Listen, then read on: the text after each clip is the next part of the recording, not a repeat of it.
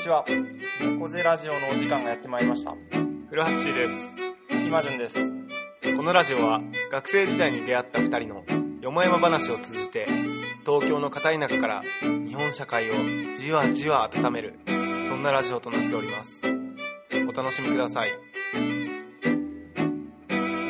猫背ラジオオープニングはい。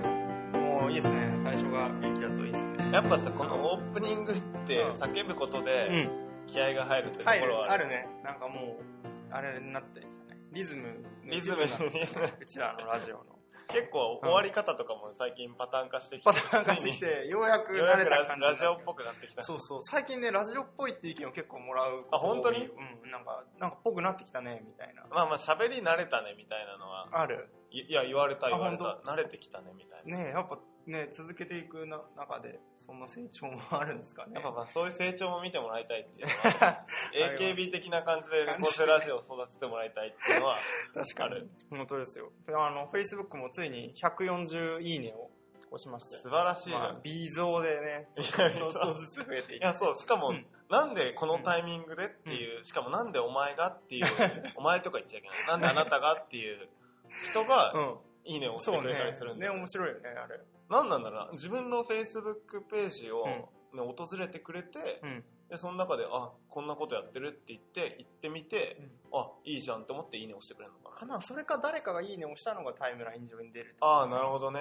うんだって俺ら基本さ、うん猫背ラジオの Facebook ページからはうん発信するけど、俺ら自身としてあんま発信してそう、ない。なんかね、それもちょっとやった方がいい。それやった方がいないんんだかね、そうそうそう。そうそう、なんか、いつも毎週やるとうざいかなっていうところで、ね。月1ぐらいでやろうって言ったら月1もやってややってね。多分過去、しかもフラッシーがやってくれただけで、2回ぐらいしかやってない。そうそうそうですね。まあまあで、まあ。第18回ですね、今回が。18回、うんちょっとあの、久しぶりの、うんそうイマジね。ンと会うのも久しぶりってことで、そうそうそう。結構久しぶりで。ね、その間、そう、うん今回僕がちょっと、うん。まあ、アルバイトというか、前ね、ちょっとラジオでも喋った、うんラーニングアドバイザーってことで、中学生の合宿引率でね、うん。2週連続行ってたんで、うんちょっと2週間空いちゃったっていちゃったんだけど。まあその話は特に今回しないんですけど、今回今回はなしなんですよ。今回、前もしたから。前もしたから。まあでもこれで僕はこのバイト引退あ、いえということで、無事ね。最後は、うん。やっぱり金髪先生ばりに、うん最後あの、生徒とさ、なんか10分間ぐらいさ、うんあの、こちら LA 側から、うんなんかあの、なんていうの、そのみ、みんなの成長をさ、伝えるというか、みんなへのフィードバックの時間が10分間あるんだけうど、ん。まあその10分間でちょっと結構感極まっちゃって、うん。危うく泣きそうだった。泣いてはないんだけど、危ない危ない。危うく泣きそうだった。やっぱ金髪先生ばりにちょっと気持ちが入っちゃって、やっぱ成長してほしいな、これから先頑張ってほしいなって気持ちに溢れちゃっ10て、分、最後だけ。そう、引退だったし。そうね、でも、あれですよ、自分もわかるわ、その最後の5分ぐらい会った時に、結構なんかね、いや、3日間、みたいな感じで、そうそうそう。いや、なるよね。それまではすごい憎かったとしても、そうそうそうそう。最後の最後で、あ、もうすぐ別れなんだって思うと、うん。ちょっと今、もう二度と会えないって思うと、今のうち伝えなきゃいけないことそうそうそう。たくさんあるって思って、あれね、やっぱ、もう会えないってわかることの良さもあって。そうそうそう。で、なんか、それを伝え終わった後、俺もすごいテンション上がるっていうかさ、なんかもう仕事終わったみたいな。すごい突然テンション上がって明るい先生になるみたいな。明るいラーニングアドバイザーになっちゃうんだけど。そうね、そんな。まあまあ、そんなことがあって。LA バイトの方々には、ラジオは伝えられたのかあ意外とあ、伝えてないか。伝えてないかも。伝えてないか。うん。でも自分がね、ちょうどその、行った時にうん、ちょうど始めるかどうかっていう頃で、うんうんその頃にはなんか言ったから、もしかしたら聞いてくれてる人もいるかもしれない。あ、本当に、うんうん。まあ、そうだね。でもちょいちょい伝えつつはあるんだけど。なんかあの、最近始めたこととしてさ、うんなんかワークライフバランスのことになんかワーバー言ってたじゃん。はいはいはい、言ってワークライフバランスアカデミーっていうのがあって、んなんかそれのた。うん。30人ぐらいのかな、うん30人ぐらいのなんか勉強会みたいなのがあって、でそこで6人グループに分かれてさ、うんまあまあいろいろなんかワークライフバランスについての勉強とか、まあ社会人の方に対してインタビューして、うん。まあそれに対してなんかいろいろ問題をリストアップして、うん。みたいななんか議論し合う会があるんだけど、そこでは行ったわ。行ったら、うん。何それみたいうんうんうん。な。で結構医学部の子たちとかも多くて、あ、俺学生ばっかりなんだ。あ、みんな学生、うんみんな学生。で俺のグループ6人だけど、うん。なんか、さ4人女の子で男2人で、うんその女の子のうち3人がうんなんか医学部えー、すごいね。女女医さん将来のえー、すごいね。なんか慶応医学部、はいはい。東大リーさんが2人いるみたいなへこんなそんなレアな人に会うことないいない。しかも、何？彼女たちはワークライフバランスを研究してるやっぱなんか別に研究してるわけじゃないんだけど、うん。やっぱ医療の現場ってそこの辺のバランスがやっぱ全然取れてないらしくて、まあっていうのとあとプラス女性のキャリアっていうのを考えて、うんまあ、ちょうど引っかかったんじゃない？よくわからんすごいな。まあまあそこでね、まあ、うん。猫面ラジオちゃんとへあのなんていうの？告知しといて。ー、どういう反応なの？いやまあ結構面白いというか、何この人みたいな。何この人みたいなのとうん。何この人みたいな。二パターンいる。二パターン。なるほどね。ある感じで。全然違うからね。そうそうそう、うんうんうん。あ、そうなんですまあ、イマジンはどんなところでうん。猫背ラジオちょいちょい行ったりしてるの、ちょいちょい行ってるのは、でもやっぱり、くるみのコーヒー周りの人が多いかな。でもすごい聞いてくれてる人も多くてね。あそうなんだ。んあと別にくるみのコーヒーだけじゃなくて、その仕事で関わってるいろんな人もたまに聞いてくれてたりして、うん。うん、なんか、そう、嬉しいですよね。だから、だってイマジンはでも自分のさ個人アカウントで発信はしてないからさ、うん。直で会って直でちょっと説明したりしてるってこと？そうね、そうね。ああともう大体からかわれるからね、なんか 出た猫背ラジオ。あ本当に？そうそうそうそう。俺ちょっとからかわれないんだけど。あ、本当？そうそう逆にからかわれたいな 確かにからかってもらえるのありがたい。ねなんかこう噛まずに文章言ったりしたら、あさすが猫背ラジオみたいな。そうなんかラジオやってるっていうと喋、りも相当立つんだろうなみたいな感じで見ら見られるから。うんそれはちょっと勘違い確かにしないようにそれは。素人がやってるんですよそうそうそうそうそう。まあ、素人なりに頑張ってるけどそうですよ。まあまあ、うんうんうん。まあまあ23週間空いたってことで、空いたね。あれですかね、僕思ったのはね、ハロウィンが最近すごい盛り上がってるね、ここ何年。か。あ確かに。ただね、なんか自分の本当に周りで言うと、Facebook も去年の方が盛り上がってて、なんかあ本当に？仮装してる人が多くて、今年はそんなにいなかったんだけど、たまたまでもね、29か30に渋谷に行く用事があって、出たらなんかえらいことになってて、俺もいたよ渋谷に。あいた？その時、うんうんうん。うんうんなんかすごかったね。あんなんなんだと思って。なんかや嫌だったよ。本当でもね、自分はね、そこにちょっとある、あれを持って、思いがあってね。あそうなの？そうそう。なんかね、規模的にも、なんか、ホワイトデー市場をついに超えて、あらしいね、うん、とかいう話で題もある。クリスマスに匹迫る敵するかみたいな。迫る勢いみたいな、ねだけどなんかその渋谷にまあなんかちょっと10分ぐらい、まあ、乗り乗り換えであの JR から井の頭線のマークシティのところに移動しただけなんだけど、うんそんなとこで思ったのはねなんかその例えば女の子とかがこうすごいなんかコスプレみたいな格好して、うんうん。こうなんかわちゃわちゃしてるわけね。うんねなんかでもやっぱね1年に1回ぐらいそういうことしたい欲求が彼女たちにあるんじゃないかな。ある人になんかその普段の自分じゃない自分をうんうん。なんかなんていうの仮面をかぶるじゃないけど、うん。なんかコスプレしてみんなと騒ぐことによって、うん。うんなんかそれを出すみたいな欲求があるんじゃないかなと思って。まあコスプレの欲求は確かにね、日本人ってコスプレ好きやん。なんかね比なんかね。較的、ででもコスプレするまではアニメとか好きじゃないっていう人の層に受けたんだ。ろうねなんだろうね。で、しかもなんか、恥ずかしくないじゃん、みんなあんなやってたら。うん。なんかもう雰囲気がそういう風になっちゃってるから。だからなんか、やる人が多いのかなと。確かに日本人やらなそうだよね。そうなんか恥ずかしがって。よそうそうそうそう確かにね。一見。俺が嫌だなって思ったのは、うん自分が、うんあのやってないから。ただ、ただそれだけ。確自分より楽しそうな人を見るのハロウィン。といえば俺だろう、みたいな。おねおととしと以前の話題ねもありま、すそう、おととしと3年前はね、あの、川崎市の、のああ、なんかパーティー。ハロウィンパレードみたパレードはいはい。それは登録しなきゃ、うんあの、パレードにこう参加できないんだけど、うん。そう言ってたんだ。もう100均で買ったやつで、うんなんか、なんていうの、最後尾、パレードの最後尾からはさ、うんついてってもいいから、うんうんうん。なんていうの、その最後尾からの、まあ、真後ろに。いて、うんまあ、沿道に手を振るみたいなことを まるでパレードに参加してるあかのような登録してないんだ。登録はしてない。めっちゃ倍率高いから。あ、そうなんだ。そう、落ちちゃって。うんうん。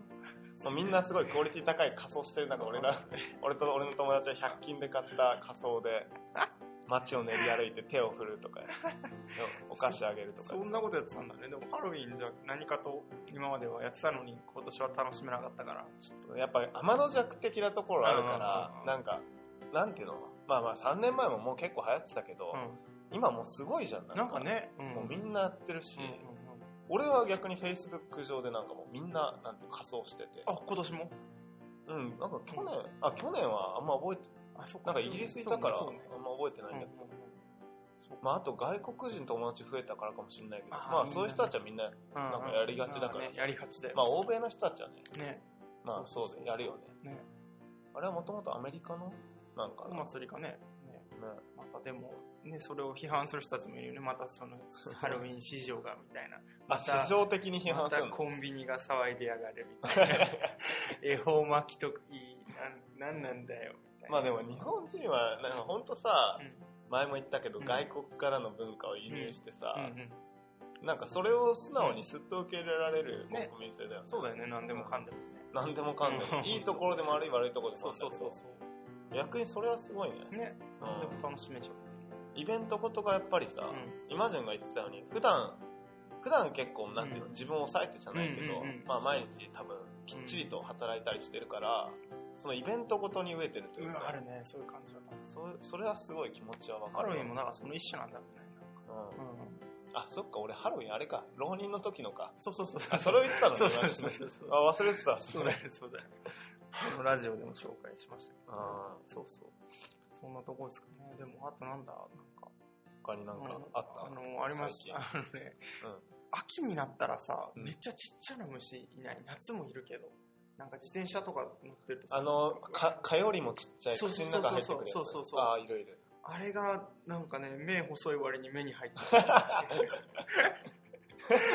マジ？る毎年そうなんだけど今日もだから自転車で府中からここの大学に来るまでにうん。23匹入ってきた。鼻と本当に？うん目に。えそんないる？俺。いるおまだ今年見た記憶ないんだけ本ど、当いるんだよあれ嫌なの？嫌だね。まあ嫌だよね。あれなんていう虫なんだろう。なんか昔からそれさ議論になっててさ。なんだっけな？忘れちゃったよ、ねなん。うんか、ヤフー知恵袋とかで調べたら出てくるのもね。あれう自ざいよ転車小さい。そうそう。あいつらが嫌なとこって群れんだよね、そうそうそうそう。群れて顔にわーってなるから。一気に来るから。一匹どれかは入るどれか入るそうそうそうそう。俺はでもメガネしてる。ああそう。幸い。幸い。まあでも口は防口げない、鼻はね。うん、しかも俺結構自転車乗ってる時歌うから。さ それ一気にあーっつって入ってきちゃう。それはあるでもう金木犀の香りって終わったよね。終わったね。も終わったよね。う残念ながらね終わってきました。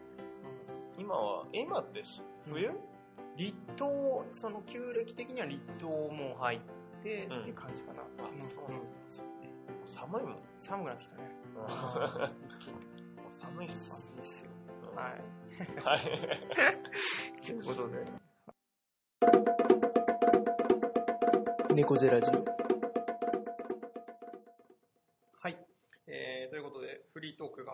わりましたけれども。はい。ということで今回ちょっと新たにですねまああのくくりとしては大枠としてはあのフリートテーマトークっていう感じになると思うんですけども、うん。そうだ。じゃあテーマトークのちょっとあれですね。あのタイトルコールをやっていきましょうか。今回えから。テーマトークのタイトルコールあんの？ない今あ今今作って。テーマトーク。みたいなトークいやいなマジで。これで。今うまく編集で。きるこれ練習で。きますかね。お願いしますはい、ということで、今回、はい、あの、あるウェブ上の記事をで。すね、元にちょっといろいろ話していこうということで、はいちょっと古橋に説明を、はい、はいお願いします。なんか今回あのこの前僕なんかちょっと話題になってた記事があって、はいはい。あ、まあこれ話題になってたんだ。話題になってた話題になってたうんあのなんだっけ池田隼人さんとかこれについての記事を書いてたりとか。まあネット上でちょっとだけバズってた記事があって。でそれはあの、まあ、NPO 法人フローレンスっていう、うんまあ、あの NPO があるんですけど、はいはい。どんな NPO? まあ、あの全ての困っている人たち子どもたちに素晴らしい病児保育や小規模保育を提供する、そして全ての親たちが仕事と子育てを両立できるしなやかな社会にするっていうビジョンのもと。まあ、いろんな事業を行っているうん NPO なんですけど、ここの代表理事が。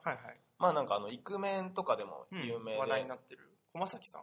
そう、駒崎さん、うんうんなんか最、近結構論壇とかにもね、出てくるね、テレビとかの。あ、本当に、うん。ちょいちょい出てきてそれは見たことないんだけど、うんうん。まあなんか、まあ男の子と女の子の子供がいて、うん。うん。まあ代表取り、代表理事でありながら、うん。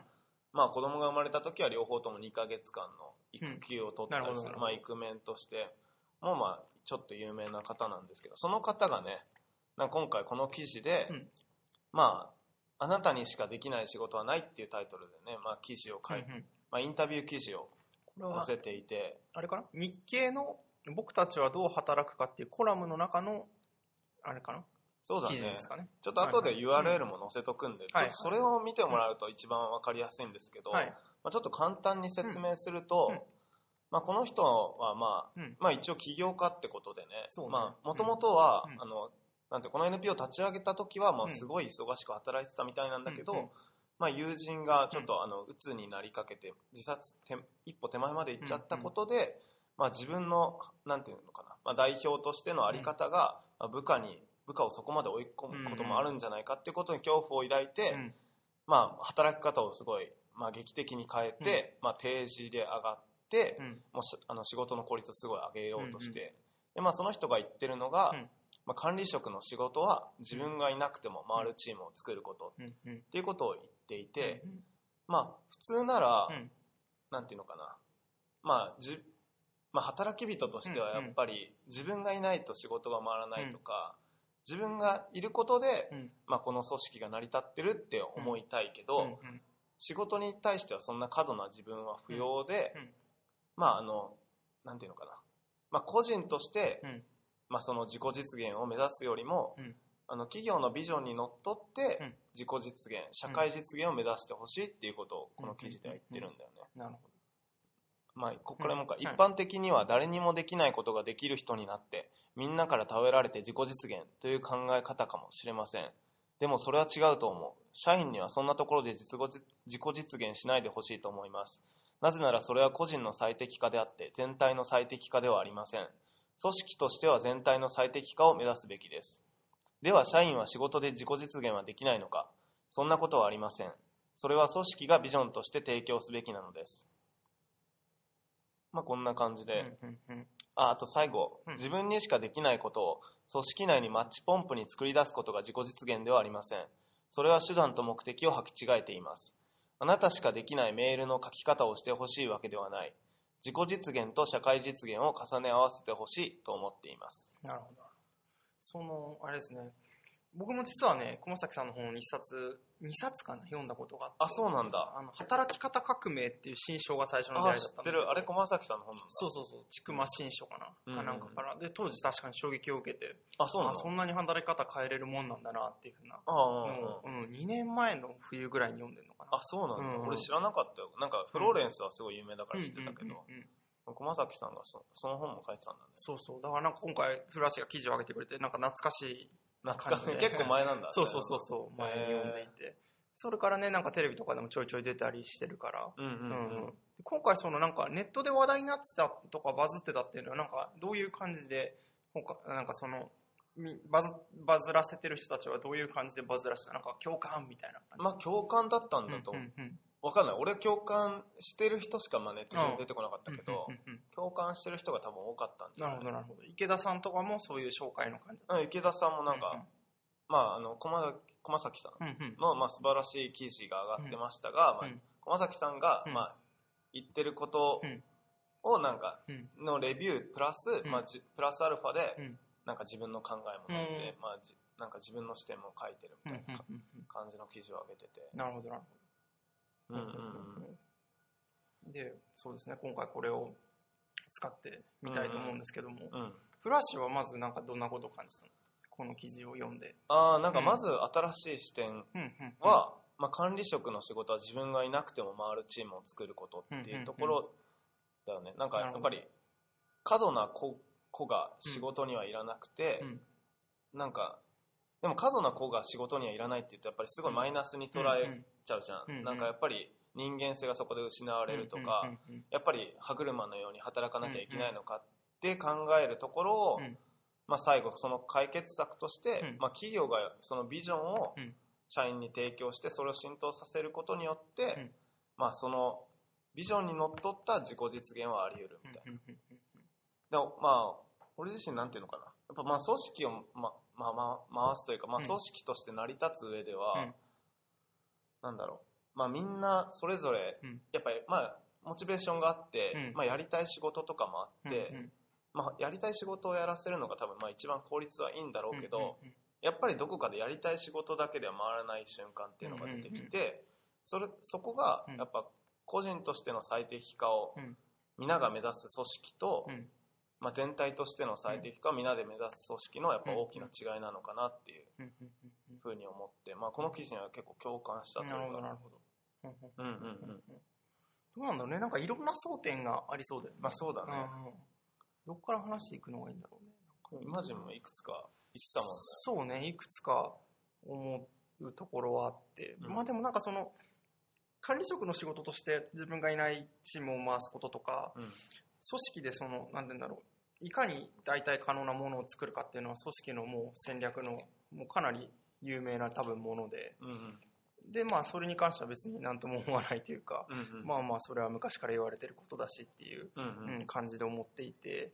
でなんだろうね。でもなんか半分ぐらい共感しながらも、うんうん。まあなんか半分ぐらいどうなのかなっていうふうに思ってて、うんまあなんかそもそも自己実現って言葉があんま好きじゃないっていうのもあってうん、うんうん。なんなんだろうそのマジックワードだよね。もう結構ね。そうそうそうそう。うだからなんか自己実現そうね。なんかだからでも自己実現ってとこで引っかかっちゃうと何も考えられないっていう感じになっちゃうんだけど。んねイマがなんかこの前言ってたのは自己実現が何なのかっていうのうん。まだもうちょっとクリアじゃないっていう部分とうんそうね。あとやっぱり全体の最適化を目指すのは、うん。なんていうのかな、うん。なんだっけ、まあ、その組織が、うん。まあ、うまくうん。仕事を回すロジックなんじゃないかっていうこと。をまあそうね。だからその中で自己実現をしてほしいっていう風なのは結局なんか組織の組織をうまく回すためというか、うん。うん。だからなんか別にそんなこと言わなくても組織は回るっていう風には思っていて、実際だって、うん。ほ日本のほぼうん、ほとんどの組織がさ、うん。回ってるわけじゃん。うんうんうんで多分、うん。そのほほとんどの組織で、うん。まあ、今自分は自己実現できてるって思ってる人は多分ほとんどいうん。まあいないだろうね。現実だろうから、まあ、組織は回るんだよ、うんうんうん。ただ、うんなんか満足度が低くなる一つの要因としては、うんうん。なんか個の自己実現と、まあ、組織の自己なんか社会実現、うんうん。まあ、ここでは言ってるけど、うんうんうん。やっぱり合ってないと。合ってないとそうなっちゃうのかなっていうのを多分駒崎さん言ってるんじゃないかって俺は思ったんだけど、なるほどなるほど。そっかそういう捉え方をするとあれかもね。まあでもね今この記事とかを確かにフラッシーからシェアされてちょっと怖いなって思ったのは、うん。なんかそのいいわゆる鍵括弧付きの一般的な社会での働き方っていうのに想像力をかなり失っているというか、もうなんか特殊な働き方をしているもんだから、うんうん。てかかなり自分が恵まれた環境にいるからうんうん。なんかそこの想像力をちょっとね失ってて当たり前なんかその社会うん的に言われる一般的なものっていうのがうん。なんかあそうかそうだよなっていうふうなのを改めて気づいたというか。あこの記事を読んでそうそうそうそう。こんな働き方がうん。普通、普通なんだよなっていうのをそうそう。でその普通のに対して多分駒崎さんはいやそういうんじゃない働き方もあるんじゃないっていうのを多分これ提示してると思ってるんだけど、うん。なんか別になんかそれに共感するような感じではあんまりなくて、うんうんうん。うん、なんかまあまあ。多分共感できないポイントがもうちょっとイマジンの中中であるんだろうね。うん。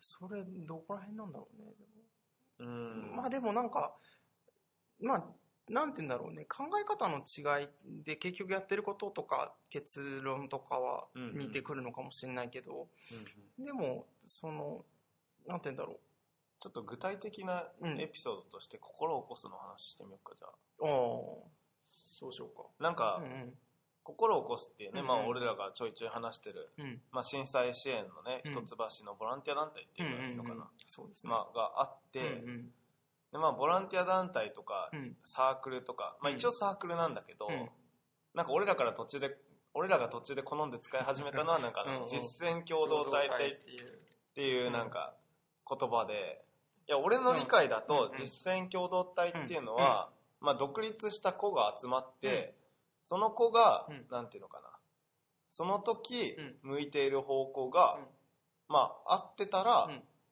その、まあまあプロジェクト型っていうのかな。うん、で、まあ、一緒に何かやってみて、うん。で、まあ、それが、そのプロジェクトが終わったらまたバッて独立した子に戻って、うん。で、またな他のこと、他のことで、なんか同じ方向向いたらまた一緒にやってっていう、まあ、個の集まりなんだけど、うん。この集まりでありながら、なんか緩やかな連帯性を持ってるのが実践共同体っていうイメージ。だから極端に言ってしまえば別に参加したくなければその局面では参加しなくてもいいそうそうそうそう。だから、うん。やり、この組織のいいところは、うん。やりたい人がうん、やりたいことを、うん。まあ、一緒にやりたいと思ってる人とするから、うん。すごいモチベーション高く、いろんなことができるんだよね。でこの指止まれ方式みたいな。そうそうそうそう。で、その、なんていうの、うん。それをやり続けなきゃいけないっていうプレッシャーもないから、うんうん。なんていうのかな。なんかもう本当集中できるっていうか、うんうん。いらんことを考えないでうんいいから、まあ、すごいスピード感があって、うん。うん力を注げるっていう。感じのやり方でやってきたよね心こそは。心を起こすはそんな感じでうん。やってきたね。うんで、なんかすごい、うん。まあそれはすごいやっぱ心地が良かったというかうんうんうん、なんだろうね。やっぱりやりたくないことはやってこなかったから。確かにでね、うんしかもあの、子がすごい生かされてたっていうのがあって、やっぱり俺にはうん、俺の得意分野とまあ俺が持ってる、なんていうの、人とのつながりがあって、うん。で、もちろん他のメンバーそれぞれにもそういうのがあっうんて、うんそれがうまくね、うん噛み合わさっうて、ん。少し自分だけじゃできない新しいことができるというか、なんか、そういった働き方、うん。働くっていうとはあれだけど、まあ、働きかけの仕方はすごい心地よかったし、うん。楽しかったね。うんうんうんうん。うん。そうね。そのまあまあ、なんか言ってしまえばね、それで、なんかその方式で結局は、なんか法人とか立ち上げるんだったら、マネタイズしなきゃいけないっていうのは一番違うところだよね。でやっぱお金が絡んでくるとさ、うん。やっぱ持続させなきゃいけないっていう、うん。その要素が関わってくるから、ね。そうだよね。だからもうずっと出資してくれる、うんまあ、誰かとかずっうんうんとお金をね、うん提供してくれる団体とか、うんうん行政とかがあると、まあ、こういう働き方が実現できるうん。できるけどっていう感じだったよね。うんうんうんあれだよね、でも心こそでも一時期なんか大きなイベントをやろうとしたらお金がかかるっていう場面があって、うんそれをなんか OB の人たちからもらうかどうしようかみたいなのがあったね。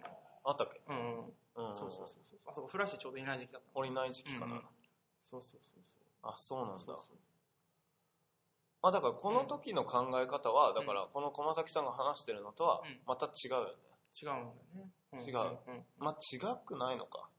どうなんだろうね。なんか細かく見ると一緒なのかかな。駒崎さんのね、その会社内でやってることがどういう感じなのかっていうのが、なまあね。よく大きななんかビジョンみたいな会社の方向がありつつも、その中でなんか個々のプロジェクトはそういうふうに進行してるのかもしれないし。うん。そうだね、うんうん。俺らはさでもうんビジョンビジョンっていう呼ばれるものは別に共有してないしてなかったね。うんだからビジョンからじなんかやなんか仕事をなんていうのビジョンありきの仕事っていうよりも、うんなんかこの人たちとうんうん自分がうん何かやるとしたらこんなことができるっていう感じで働いてたよね。そうそうそうそうそう。だから僕はどっちかというとそういうふうな感じで仕事をしたいなと思っていて。うん。うん、今もそうだし。だからビジョンありきの組織か、うんその場にいる人たちうんありきか、うんなそれをどっちを重きに置くかでうん。また違ってくるのかな。そうだね。なんかね、そうそうそうそう。大きくそんななんか対局にいるっていう感じじゃないと思うんだけど、まあねうんうん、その場その場局面でどっちを選択していくかっていうのもあるとう思うんだけど、ん。そうね、でもなんか全体的にはスタンスとしては心起こす方式というか、うんうんうんうんそういう感じでやりたいな。心起こす方式はやっぱでも人数制限はあるな。あるね。うんうんやっぱ俺は駒崎さんにあの、うん。共感したのはやっぱ、うん。ある一定以上の人数になると、やっぱ組織としてビジョンを提供せざるを得ないというか、やりたいし仕事が大きくなってもそうだし、やりたい仕事ここがやるだけじゃ、うん。なんかまやり誰もやりたがらない仕事でも必要な仕事ってあるじゃん。なんかそこがうまく回らなくなっていくというか。そうねそれは俺前のさ、うん。まあまああれも二十数人の組織だったけど、うん。ママチャリキャラバンの時の組織が、俺一応あの東京の支部のさ、なんか一応まとめ役というか、をやってた時にそれをすごい感じて、うん。あの時もさ、うん。実践共同体風にやりたい仕事をうん。やりたい人がやるっていう方式で組織回したんだけど、ある一定期間経った後からもうそれじゃ回らなくなっちゃって、まあ、すごい苦労したっていうのがあって、だから今回の駒崎さんの話が結構すっと入ってきたのかもしれない俺にはなるだから心を起こすはかなりうまくいったと思う。だから。ほど。まあ確かにね、そういう、うんそうなんだろうね。まあでもともすればね、うまくいかなかったかもしれないしね。まあね。うんうん、しかもたまたま僕がよく思うのはなんかねその震災直後だったからなんかその感情的にもあのなんか頑張っていきたいっていう思いがあったし実際気仙沼の人たちにあの最初の3月に会わなかったら続かなかったかなっていうのがあって、うんうんまあなんかあそこでみんなに会えたからこの人たちのなんかこの人たちの力になりたいっていうふうな具体的な場所ができたから。うん。なんかもうちょっと分析すれば結構いろいろ面白いかもね。どこでうんうんうん。俺らなんか自分のモチベートして、うんうん。なんかどういったうん。誰のどういった働きかけでなんか組織がどう動いたのかとかね。ね細かく見ていくとね結構うまくいった原因うんうん原因というか理由がわかるかもね。僕圧倒的にでもそこだな。やっぱターニングポイントは2012年の3月に古橋の紹介でうん。ホテルボーヨに行ってう、んでまあまりみちゃんとかうんうん。うん健太郎君の話を聞いてってところがもうあそうなんだ。うん、もうだから自分の中ではもう最初の7月にあってその後まあ写真展の話もうん。言うてしまえば道のくっていう向こう側から来て僕らが誰かやりたいって言ったわけじゃなくて、まあなんか一橋で、まあ、そういう話があるんだったらじゃあやりたいっていう感じでやったものだったから、なんか確かにオリジナルとしてやったのはそうそうそう最初だけ。あれが一番最初か。そうそうそうそうあいや説明会か。うんうん。説明会だけどまあでも現地の人とそう、まあ会ってなかったらだからあそこで行ってなかったらね多分終わってたんじゃないかなっていうのも常に思うけどね。うんうん。まあ確かに。そうそうそう、まああとあそこでかなりやっぱりね防衛の社長さんの話とかを聞いてうん。いやもうこれはどうにかしたいっていう思いが多分そこであの時に行っただから67人のメンバーの中で共通の経験が備わ。ってっていうのはすごくでかいか確かに、あの後、俺りすぐ留学行ったけどさそう。あの後の心を起こすの活動っぷりもすご早かったね。あれはすごかったね。そうそうそうそう。で実際そこに行ってない人たちもねなんか関わってくれたりして、う。うんんうん、だからなんかそれは自分たちがこうやろうって言った熱を間接的に感じてくれてたのかもしれないし。うん。やっぱ共通の体験をすることっていうのは、わあゆ個々の独立した集まりであっても、うん。まあ多分大事で、うん。まあそうだね、うん。まあそれによってやっぱ個々の熱量というかモチベーションが上がっ、やっぱまあモチベーションありきっていうのがあるのかもね、うんうん。やっぱこの組織の欠点というか、うんうんうん。そうねだから、うん。サークルとかだったらそれはいいけどじゃあ実際にそれをなりわいとしてやっていくのにそういうことじゃダメだっていうのはあるね。あと震災支援ってさ、もう大義というかさ、うん。うんもう別に俺らが何も考えなくてもさ、うん。まあ、やるべきだって、個々がやっぱ思ってることでもあるから、うんそこを疑わなくても済んだっていうのはかなりでかかったかも。そういう面もあるかもね。そもそも、だそもそも俺らがやってることって必要なのって誰かが疑い始めるとやっぱりスピードが落ちちゃうから、そうそうそうそうそう。まあでも震災でもそれは結構あったけどね。なんかそのあったか。なんかそうねだからそれは本当に向こうの人たちにとってあ、ためにな、あ、そっものなのかそっか。あったね。そうそうめっちゃ議論したわ。そうそうそそううそうそう確かにあったわ。そういう議論は常にあったかうん。らうんまあでも大きなものに包まれてそうだね。そもそもやるべきなののかっていう部分に関しては疑わなかったよねうんうんうんそのやり方に対しては議論したけど。そうそうそうそううん。なるほど。まあちょっと俺らの話になっなっちゃったね。ジャイアンに なってきたけど。かちょっとごめんなさい。駒崎さんの記事はもうちょっとね読読み読むべきだったね。ちょっと浅かったですね。浅かった。うん。ちょっとまたいつの機会か。いやでも組織論ってさ、うん。いやまあまあ一生かけてちょっと勉強していく部分ね勉強していである。く部分だねうん。そうそうでもやっぱそう心起こすにある中にイメージにあるのと自分がもう一個イメージにあるのはうん。西村義明さんの、うん以前も紹介した西村義明さんの本の中で、うんあの働き方の仕事の3冊目何のための仕事だったかなタイトルそうなんだ。忘れたあの青い表紙なんだけどあれの端末にある豊島秀樹さんっていう人がいて、うんその人の組織のあり方がいろいろまあ最後にうん端末的に書いてあるところの、あそうなの？そうそう働き方が結構印象に残ってて。覚えてる？まあそのなんかもともとグラフっていう大阪のデザイン系のところにいて、でそこもなんかまあ要は心起こすみたいな感じでやりたい人が手を挙げて、でそこで得たお金は手を挙げた人たちにバックしていくし関わりたくないプロジェクトには関わらないっていうような方式でやっていて、で、まあな、ただなんかその、やっていく中で、うん。まあ日本の会社法じゃ合わないから、うん。どういう会社形態にしようとか言って、あの、有限責任うんうんうん。組合みたいなやつうんに変えていったり、で、結局でもそのグラフ自体は豊島さんは去って、今は別の仲間とまた同じようなことを進めてたりするんだけど、あそうなんだ。だからそれが実際その心を起こすっていう、まあ、サークルだけじゃなくて、うん。そういうふうななんか働き方をしてるんだなっていうのがすごいなんか支えになってるというか、まあ確かにね、うん。あとね第3回ゲストのうん。ケイちゃんが働いてる、スタジオよりも確かそんな感じの働き方感じでなんだっけ、うんうんなんかなんていうのプロジェクトを回して、うん。自分で回せるようになったら自分にお金が入るようになってくる、まあ、かなりの成果主義でみたいな。なんかちょっとうろ覚えだけど、まあね確かに、まあ組織もやっぱ生ものだからね、まあ、ずっとうん。ねそうそう。続いていく必要はないし。そうそうそう。その時に必要とされていることを、うん。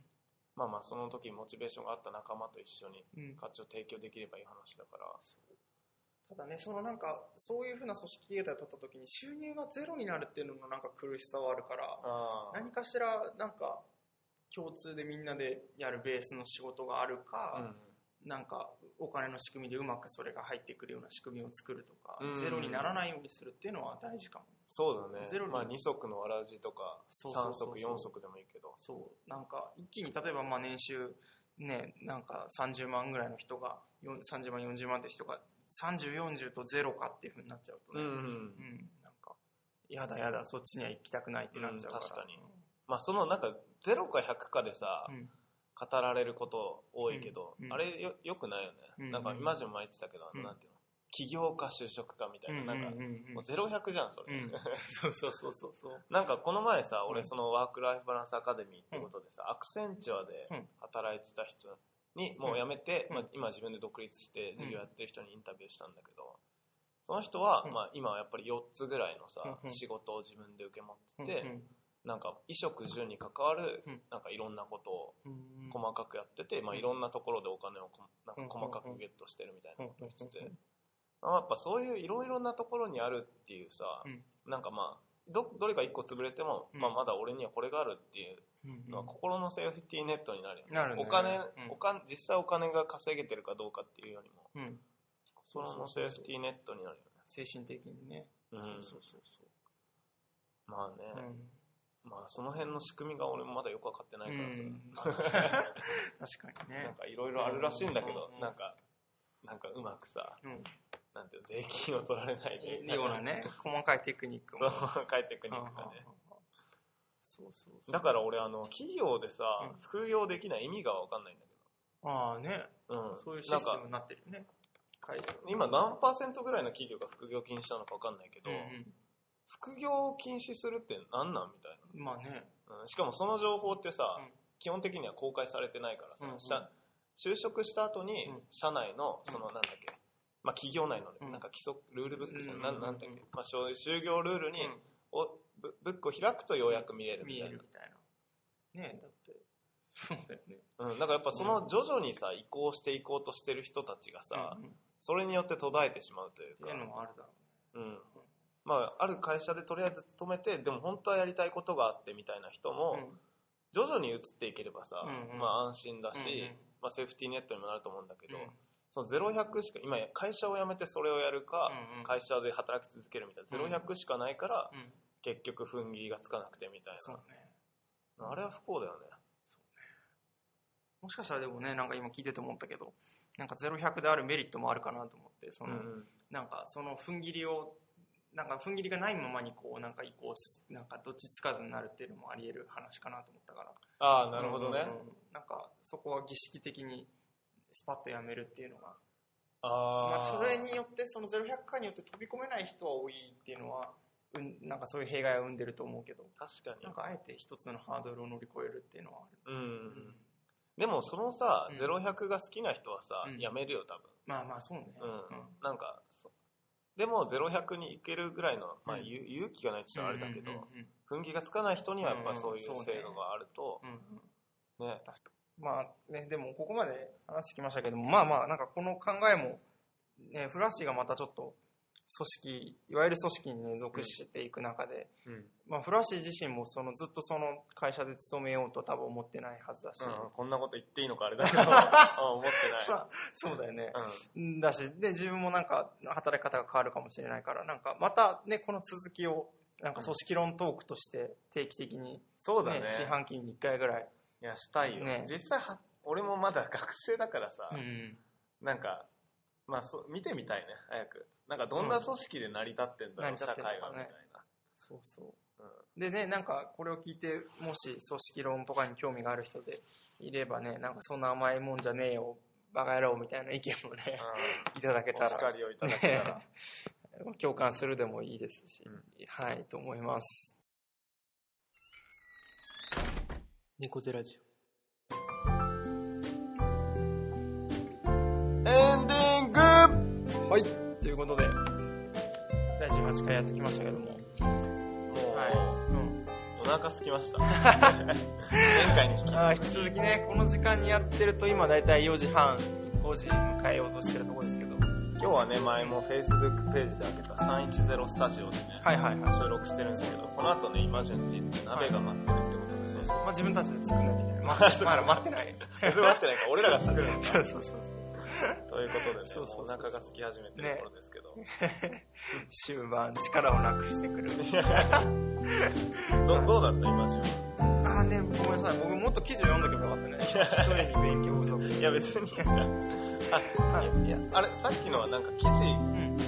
事があまり、なんていうの、そんな読み込んでなかったから、ちょっと、まあそれもあるかな。なんかね、あんまり適当なこと言ってもね。あ、そうないし。俺の中でやっぱ今までちょっと、なんか、もやもやしてるのかな。ああ、まあ、もやもやしてる部分もある。もちろんもちろん。両両方かな。両方かうんうんちょっともうごめんなさいね。読んどけば。そうだね。まあ、このもやもやも、うん。うん。まあ、今度、ねまあ、いつかれをたドライブにしてまたそう頑張ります。組織の第2回。組織論第2第回。2回。